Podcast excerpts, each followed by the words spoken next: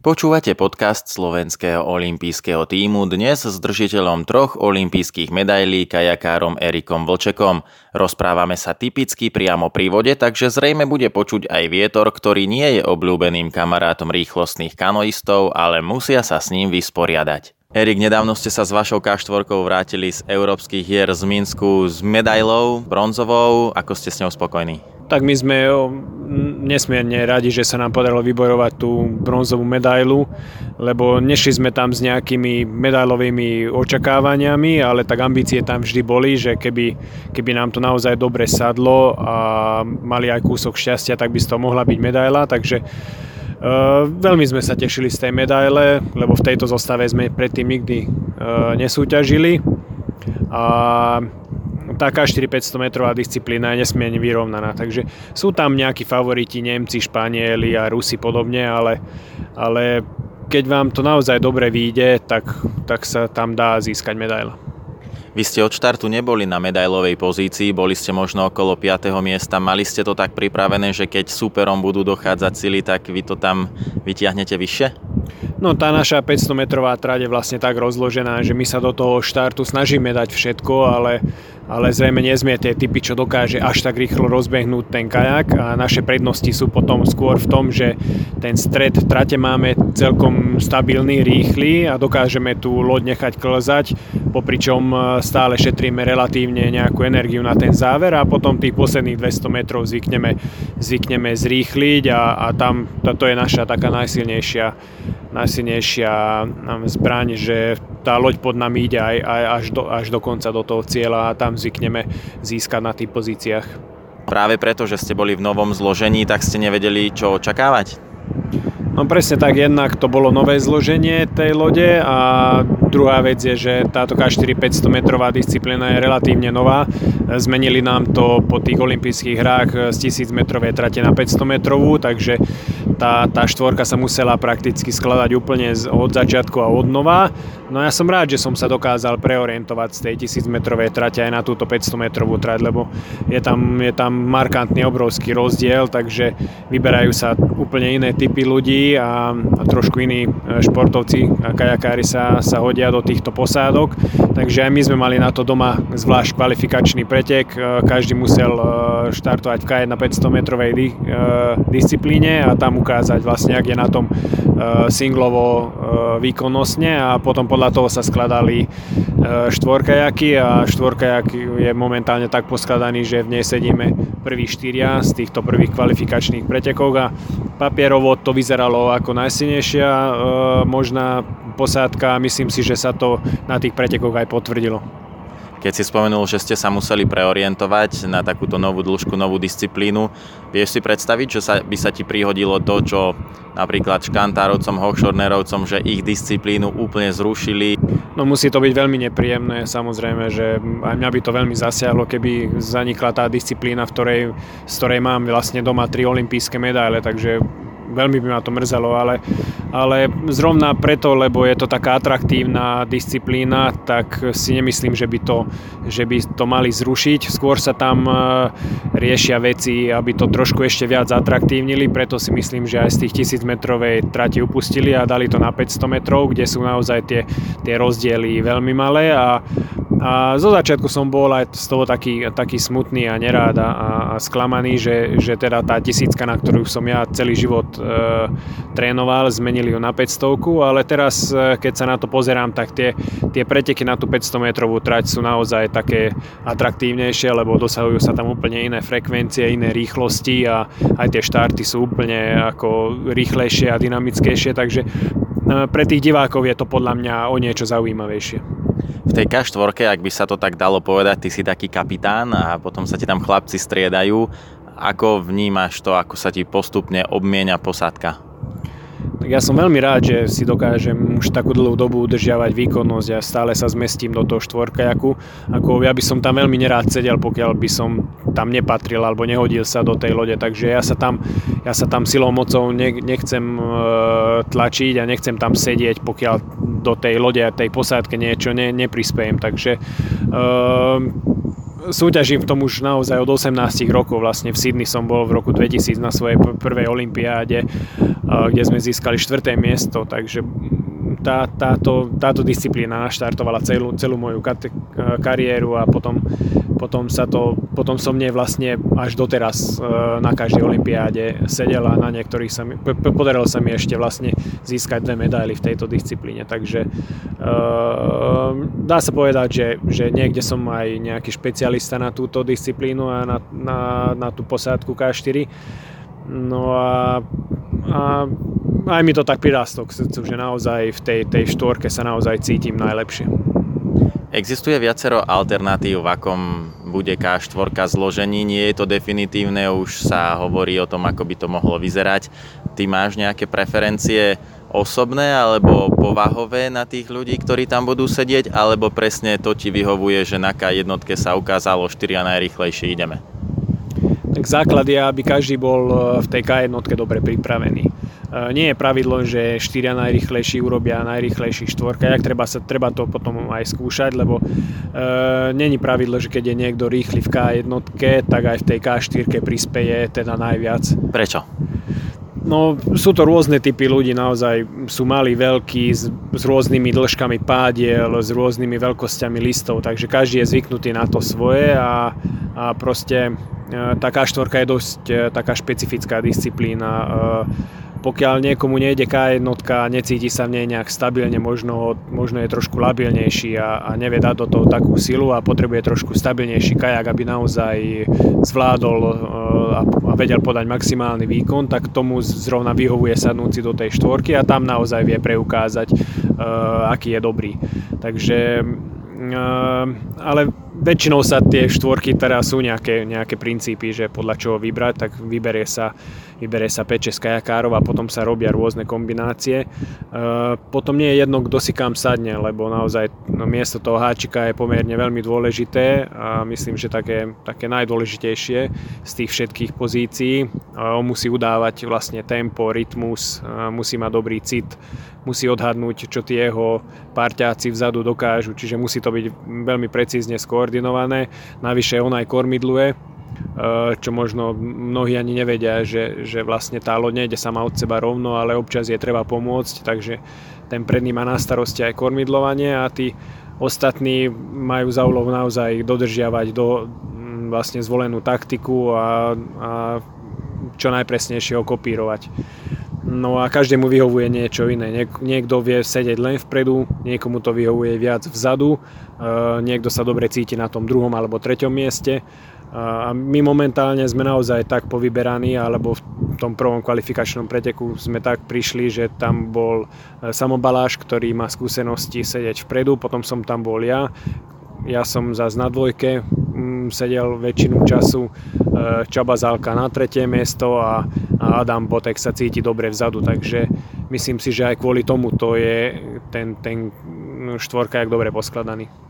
Vraví, že treba dodržiavať taktiku, to sa prakticky zhoduje so všetkými športovcami, ale predsa keď si to predstavíme, čo si môžeme e, vybaviť pod tým, že treba dodržiavať taktiku, keď prakticky váš cieľ je ísť dopredu čo najrýchlejšie.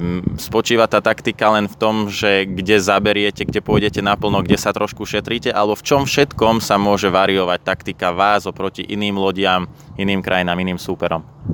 Tá 500 metrová trať trvá v štvorkajaku minútu 20. A minútu 20 ísť úplne na doraz sa proste nedá, takže treba si to naozaj rozumne zadeliť, ale zas e, tam rozhodujú naozaj malé detaily. Napríklad každým posádkam vyhovuje niečo iné. Niekto si dá krátky štart, niekto dlhší, niekto dlhší záver alebo dlhší stred trate Uh, naozaj s tým tempom a s tým rytmusom treba zaobchádzať uh, veľmi, veľmi uh, precízne. Nesmiete si nechať újsť tých súperov, lebo v podstate 500 metrová trať je krátka a nemusíte mať už dosť času, aby ste ich dostihli.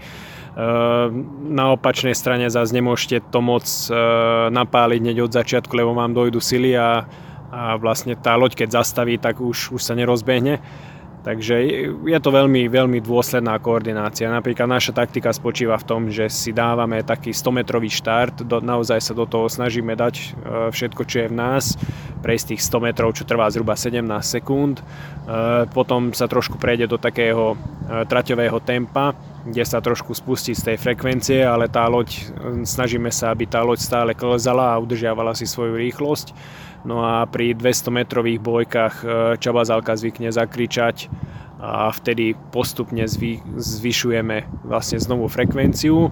Není to nič zbrklé, snažíme sa to urobiť naozaj postupne, zo sily, roztlačiť ako keby, ako keby ten štvorkajak. No a posledné bojky 100 metrov sa už snažíme naozaj pádlovať, čo je, čo je v našich silách. Okrem toho, že Čaba na tej dvojstovke, ako si práve povedal, zakričí, avizuje, tak komunikujete počas strate, alebo to ste taký už skoordinovaní, máte všetko nacvičené, že nepotrebujete komunikovať? No jednak je to všetko skoordinované a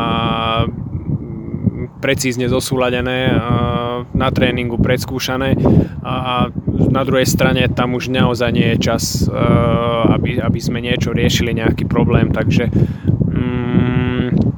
naozaj sa snažíme vyvarovať nejaký chýb, keď niekto zle chytí pádlo na štarte, tak sa to snaží čím skôr skorigovať a, a potom e, ísť vlastne to, čo je dohodnuté na tom tréningu a nevyhodiť aj z ostatných z toho rytmu. E, našťastie takéto chyby sa stávajú málo kedy, ale, ale môžu sa stať. Takže, e, ale je to také intenzívne, že tam okrem jedného zakríčania hop zo seba viac nedostanete na kanoistoch vždy pozorujeme, aké majú veľké ruky, tak ako ty, určite silné telesné jadro, silný chrbát, aké ešte svaly potrebujete, čo by sme možno ani nevedeli nejakým spôsobom.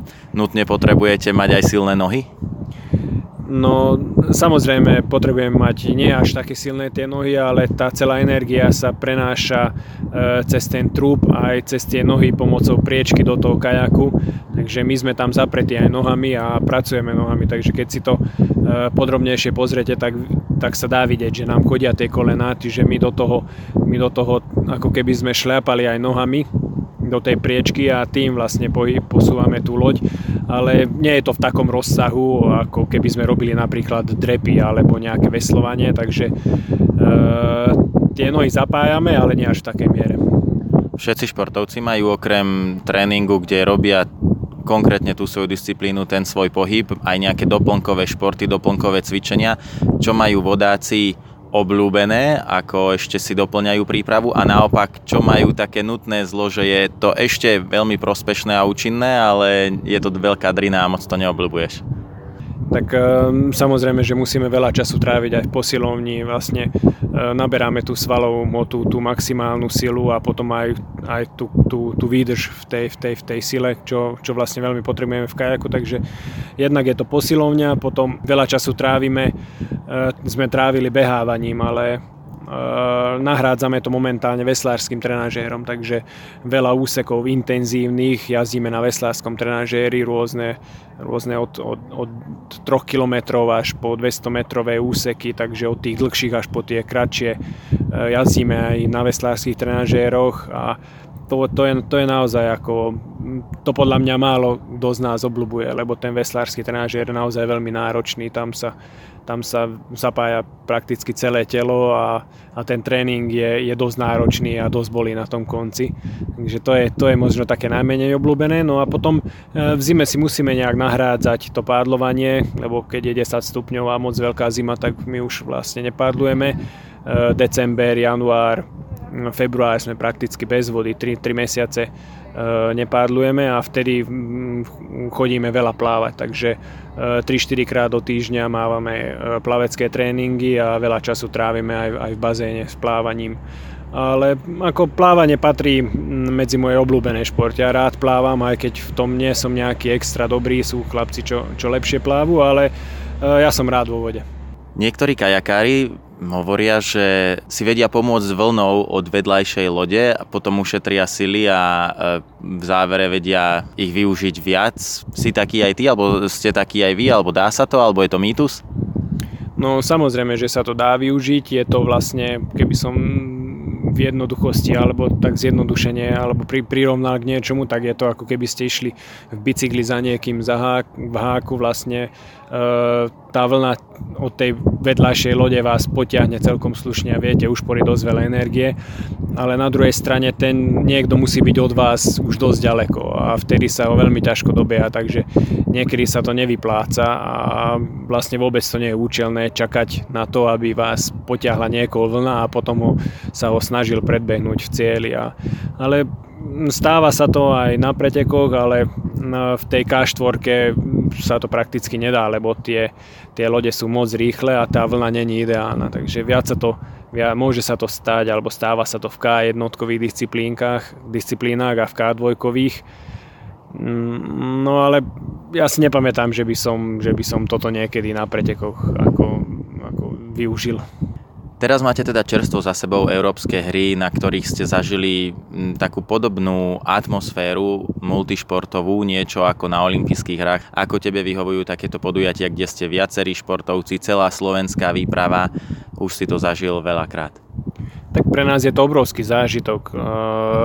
Väčšinou chodíme po tých našich pretekoch, kde sa stretávame s tými, s tými ľuďmi a a stále je to o tom istom, takže toto je naozaj vítané spestrenie a mne sa to veľmi páči, že niečo takéto vzniklo ako európske hry, lebo nie každý má možnosť dostať sa na tú, na tú olympiádu, na to naozaj na to top podujatie, e, ktoré existuje. A tieto európske hry sú naozaj veľmi dobrá alternatíva a naozaj aj mladí športovci si to môžu vyskúšať a podľa mňa už, už tam môžu nadobudnúť tú atmosféru, že naozaj o čom je tá olympiáda a podľa mňa ich to aj pozbudí a motivuje potom do tej ďalšej práce. Takže mne sa tam veľmi páčilo a navyše, keď je tam aj výprava veľká, e, ostatní športovci a máme možnosť sa ísť niekde pozrieť a fandiť, tak aj to je neskutočná e, neskutočný zážitok e, a skúsenosť ísť sa pozrieť na nejaký iný šport, napríklad na atletiku alebo plávanie alebo zápasenie, box, cyklistika a podobné veci. Takže to je, pre mňa to je vždy fascinujúce vidieť aj iný šport. V auguste vás čakajú majstrovstvá sveta v Segede, tu nedaleko, nedaleko možno Komárna, kde bývaš a trénuješ. Je to pre teba výhoda? Je to akoby známe prostredie takmer domáce? Áno, je to výhoda, lebo boli sme tam už na pár pretekoch, e, vieme, e, čo od tej dráhy môžeme očakávať. E, jednou našou výhodou je, že rozprávame aj reč, takže máme veľa známych, vieme si tam vybaviť rôzne také lepšie podmienky a trošku tam máme, máme aj také teda sme tam aj trošku takí privilegovanejší, lebo chodíme na sústredenia do Maďarska, poznáme maďarských kajakárov aj všetkých trénerov okolo. Takže pre nás je to pre nás je to výhoda, že to bude blízko v Segede. Aké máte ambície?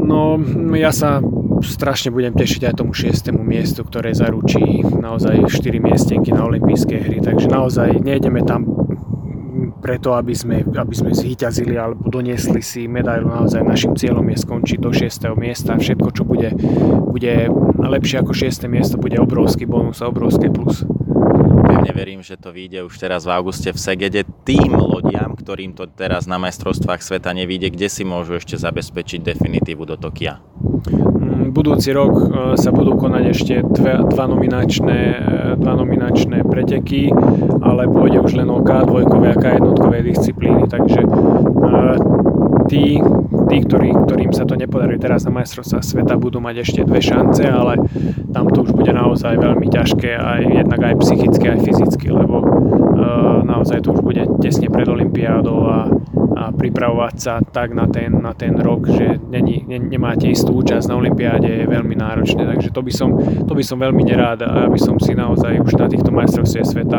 veľmi rád zabezpečil tú účasť a potom sa celú zimu už v kľude pripravoval. Kde sa teda najviac lodí môže kvalifikovať do Tokia? Veď teraz, keď sa dostane z majstrovstiev sveta 6, tak kde všetky ostatné? No, berú sa tam ešte aj kontinenty, takže 6 európskych lodí, lodí to má zaručených, ale my máme najväčšiu konkurenciu z Európy, takže e, predpokladám, že tých 6 lodí bude európskych a, a doplní sa to potom tými ďalšími kontinentami, ako je, ako je Amerika, Ázia, e, Austrália, a ešte myslím, že usporiadateľská krajina dostane jedno miesto. Na naozaj nie je veľa športovcov a slovenských tiež, ktorí by sa mohli pochváliť tým, že štartovali už v Sydney v roku 2000 a teraz ešte majú vyhliadky veľmi reálne na Tokio. Je to pre teba extra motivácia po 20 rokoch sa vrátiť na, pod tých 5 kruhov? No mňa už od 18 ako extra motivuje stále tá olimpiáda, stále som mal, som mal cieľ vydržať ešte jednu olimpiádu, dostať sa na tú ďalšiu olimpiádu a, a zatiaľ sa mi to darí, takže veľmi rád by som bol, keby sa mi to ešte, ešte, ešte raz podarilo a naozaj už iba to ma extra motivuje. A keby sa mi to podarilo, tak by som bol naozaj asi prvý Slovák, ktorému sa podarilo uh, zúčastniť sa šiestich olimpiád v rade. Ty máš popri tvojej vrcholovej športovej kariére aj rodinu. Ako tá znáša, že sa toľko venuješ tréningu? Možno ešte v akom pomere je to rodina kajak? Tak v prvom rade je to naozaj teraz o tom kajaku ako e, dvojfázové tréningy a nemáme cez, cez víkendy nejaké extra voľno, takže v nedelu po obede. Ale všetok ten voľný čas sa potom naozaj snažím e, tráviť s rodinou, e, ktorého zatiaľ nie je veľa. A myslím si, že manželka už, už, už vždy čaká možno ten koniec sezóny viac ako, ako ja, že kedy už konečne pôjdeme niekde spolu na nejakú dovolenku alebo kedy s ním budem tráviť trošku viac času. Ale samozrejme, že aj ja sa už na to teším e, my máme vrchol sezóny koncom leta, takže to, to, to leto pre mňa prakticky je o tom, že trénujeme, není to o nejakých kúpaliskách alebo nejakých výletoch a podobne, k cestovaniu k moru a tak. Takže my si to potom snažíme, snažíme sa to vynáhradiť potom všetko v septembri. V tom septembri je to pasívny odpočinok pri vode alebo hory? No po tej náročnej sezóne ja som ako celkom pasívny a naozaj ten prvý týždeň sa moc nehýbem, no možno aj tie dva, ale potom to človeku už, už keď v tom vyrastá, tak mu to začne chýbať, takže pomaly sa rozhýbavam aj ja po tých dvoch týždňoch, ale naozaj tie prvé dva týždne je naozaj úplne pokoj od všetkého.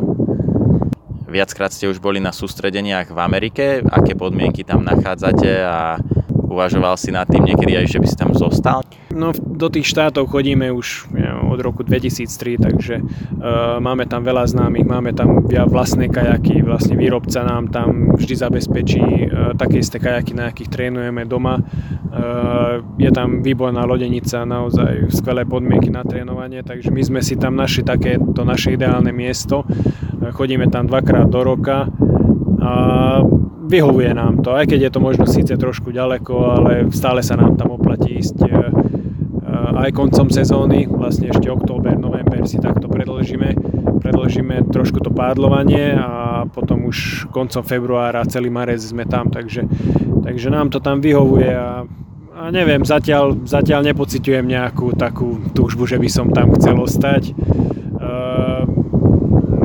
Ja som dal by som, dá sa povedať, že to je taký trošku taký, nie že lokál patriot, ale mne, ja som rád doma tu na Slovensku.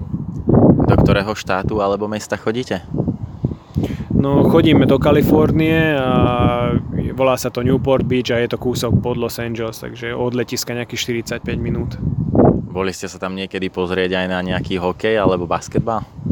Áno, chodíme pravidelne, pokiaľ sa nám podarí zohnať nejaké lístky. Boli sme už uh, naozaj na hokeji, na basketbale, na americkom futbale, takže už mi do tej, do tej štvorky chýba asi už iba baseball, takže e, nie som nejaký odborník na baseball, ale, ale to jediné mi chýba, takže asi na budúci, keď pôjdeme, tak sa budem snažiť ešte absolvovať aj jeden zápas v baseball.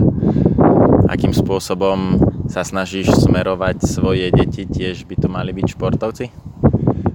Tak mám dve cery, jedna má 10 rokov a tá menšia 6, ale ja ich netlačím do nejakého športu, ako nie som zastanca toho, že tie deti musia byť tlačené do niečoho, čomu, čomu sa sami nechcú venovať.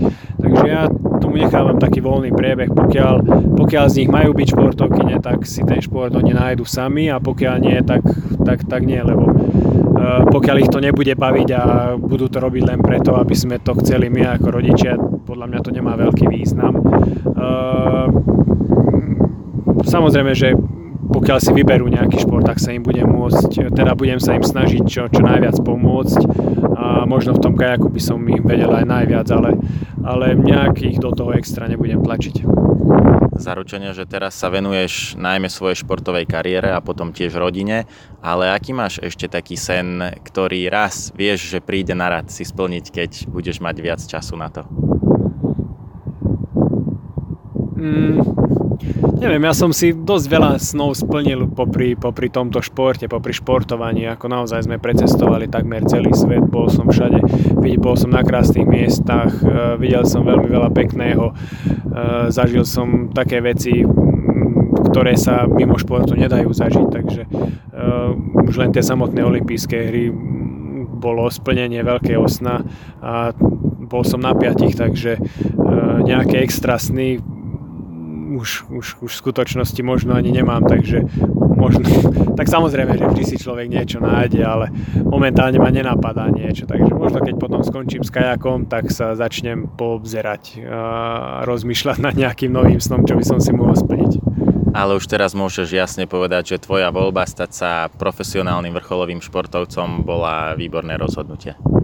Áno, ako to som nikdy neolutoval, ako aj keď som bol malých a kamaráti sa chodili hrávať von a ja som išiel na tréningy alebo e, v soboty, nedele mohli dlhšie spať a pozerať ráno rozprávky v telke a ja som musel vypnúť televízor a ísť na tréning. Nikdy mi to nerobilo nejak, nejaký problém a, a, a chvála Bohu som vydržal pri tom športe a, a naozaj nie je čo lutovať, že som detstvo strávil vlastne pri vode. Myslím si, že ma to naučilo strašne veľa a do života mi to dalo obrovské množstvo skúseností. Máš pocit, že Slováci, že Slovákov spája ten šport, lebo napríklad aj cez hokejový šampionát tak sa vie celá krajina spojiť a veľmi sledovať. Myslím, že to tak funguje aj cez Olympiádu a e, vtedy robíte veľkú radosť celej krajine. Máš tú skúsenosť, že ti ľudia vravia, ako sú radi, že si vybojoval tie úspechy, že tak vzorne reprezentuješ? Áno, ja mám len pozitívne skúsenosti, ako naozaj e, ľudia okolo mňa ma podporujú a, a je to veľmi dobrý pocit, keď vám niekto potom po pretekoch gratuluje alebo vám pred pretekmi povie, že vám bude držať palce a že, že vám praje len to najlepšie. Takže to sú naozaj výborné pocity a vždy ma to pozbudí a vždy ma to, to, to aj, aj to, to ma ženie dopredu. Takže to sú také veľmi dôležité veci a, a ten šport je naozaj veľký fenomén, dokáže spájať ľudí a, a dokážu tí ľudia e, držať spolu a, a, a fandiť. E, dá sa to vidieť na tribúnach, keď, keď, keď, keď naraz skandujú a naraz fandia tým svojim, podľa mňa to je, to je úžasná vec. Vy to počas súťaže viete vnímať, zrejme sa ťažko niečo vyrovná tej atmosfére z olympijských hier, tak ktoré ti tak najviac utkveli. Ak sa to dá vnímať, tak kde si pamätáš, že si naozaj cítil tú energiu z publika alebo teda z hľadiska z tribún? Um, tie olympiády sú naozaj špecifické tým, že tí ľudia sa tam prídu pozrieť v obrovských množstvách, áno, tie tribúny sú zaplnené, ale zatiaľ boli tak na takých miestach, kde, kde, tí, kde sa prišli pozrieť aj, aj, aj známi, aj kamaráti, aj, aj fanúšikovia, ale neboli v takom množstve, aby, aby prekričali ten dáv ľudí. Uh, Najbližšie to budú mať asi zrovna teraz do toho Segedu, kde sa chystá veľká skupina fanúšikov a ja sa veľmi teším, že, že tam budú, na, budú nás pozbudzovať na tribúne, takže uh, myslím si, že prekričia domácich a budeme ich počuť aj počas strate. Moja záverečná otázka znie, čo je na tvojom športe, čo je na kajaku najkrajšie, čo máš ty najradšej? Uh, na kajaku proste mm, ten, ten pocit, že že ste, že ste na vode. A vlastne celý ten pohľad z tej vody na, na, na ten breh a na, na tú prírodu je úplne iný jak z brehu. Vlastne z tej vody vidieť e, krásne veci naozaj, takže niekedy si to neskutočne užívam, keď je tá hladina naozaj pokojná, pekne svieti slnko a to počasie je pekné, sú to naozaj ako krásne zážitky z tej vody a, a naozaj máte ten pocit, že, že te, te, ten pocit slobody a, a že ste v tej prírode a, a, a, a čo? A tak.